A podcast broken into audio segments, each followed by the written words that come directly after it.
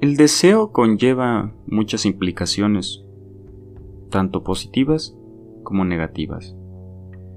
En las positivas puede destacar una ambición, unas ganas, un vigor, una fuerza por trascender, y en lo negativo puede padecer una angustia, una decepción enorme por errar, por no llegar a donde se desea.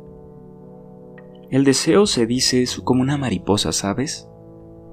Una mariposa y donde se para es lo que el alma añora. Por ejemplo, hoy el alma quiere un café o un celular, ¿no? Lo tiene, pero el deseo es inconmensurable. Jamás mengua ni cesa, sino cambia. Todo el tiempo queremos, queremos, queremos. Y más si este capitalismo y el consumismo nos injerta ideas de consumir cosas que aparentemente necesitas, ¿no?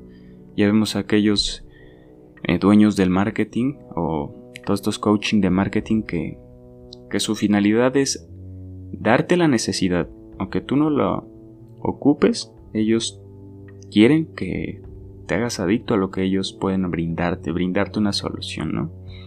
Está como esa idea del popote, ¿no? Todos bien conmovidos eh, por la tortuguita que se lo sacan de la nariz y la solución es comprar otro. No quiero decir nombres, pero pues, pasa. Por ejemplo, una página de noticias que me encanta, la verdad me gusta mucho porque las da frescas y es una buena página pero entendí cómo, cómo funcionan estas pseudo soluciones, ¿no? Por ejemplo, hablaba de plantas, de que es una opción, que, que, para ayudar al planeta y lo que sea, y al final te dan un enlace, o sea, es publicidad, ¿no? También lo de los popotes, ¿no? El chiste del popote es dejar de usar popote, no comprar otro de metal. Igual la solución es comprar otra cosa más amena, ¿no? Solo deja de usar popote, ¿qué, qué sentido tiene, no? ¿Sabes? Tómate tu agua así, tómate tu licuado así, güey. De hecho, se ha dado investigaciones comprobadas científicamente que un porcentaje de ese plástico que consumimos acaba en nuestro organismo. Tenemos el equivalente a una tarjeta de crédito eh, en nuestro organismo son las partículas de microplástico que están dentro de nosotros. ¿Tú crees que eso es saludable?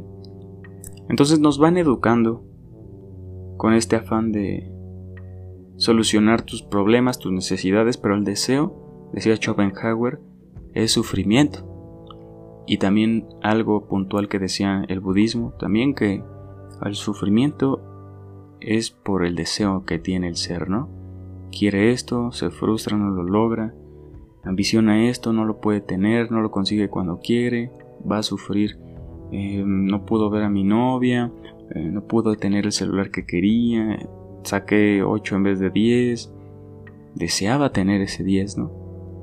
Una forma de tratar de evitar eso, que también lo decía conocimientos budismos, budistas, perdón, es el conocimiento, que el conocimiento es poder, según decía Platón. Em, ¿Por qué? Porque al tú entender que el deseo no acaba, pues tratas de no frustrarte y al comprenderlo entiendes que comprenderlo entendemos que ese sufrimiento es a causa de esa necesidad impulsiva que tiene el, ser. Entonces, ese es el conocimiento que es poder, ¿no? Que te ayuda a delimitar qué me puede afectar y qué no, qué está en mi control que la mayoría de cosas en esta vida están fuera de nuestro control. El tiempo, las eventualidades, la muerte. Solo te puedes controlar a ti y todo lo que puedes hacer, ¿no? Entonces, ahí está. La causa del problema.